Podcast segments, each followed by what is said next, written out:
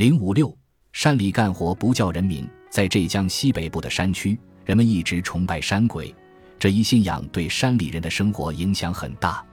尽管从祖宗到子孙，在程度上显得一代不如一代，山鬼依旧像赶不开的空气般包围着山里人，规范着他们的生活和生产活动。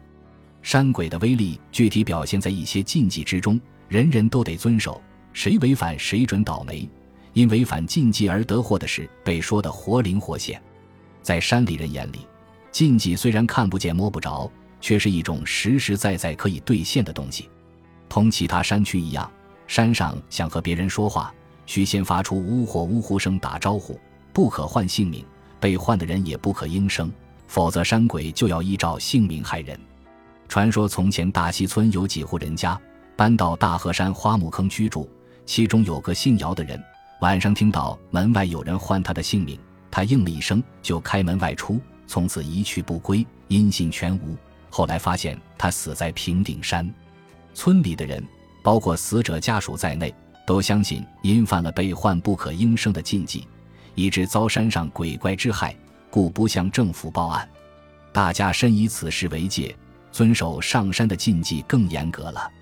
夜晚上山捕石蛙，走路只进不退，这样捕得的石蛙是山鬼所赐的，未捕得的石蛙是山鬼放生的，所以从原路回来时不可再捕。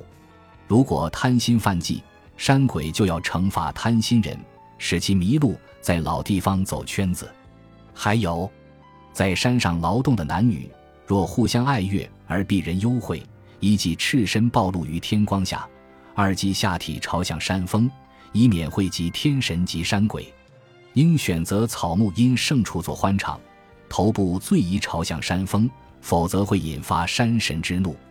想法轻则下体生疮，重则失足坠崖，说不定会丧命。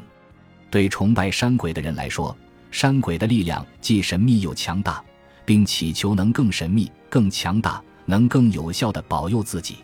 故观察和分析事情，常会心不由己地带有倾向性，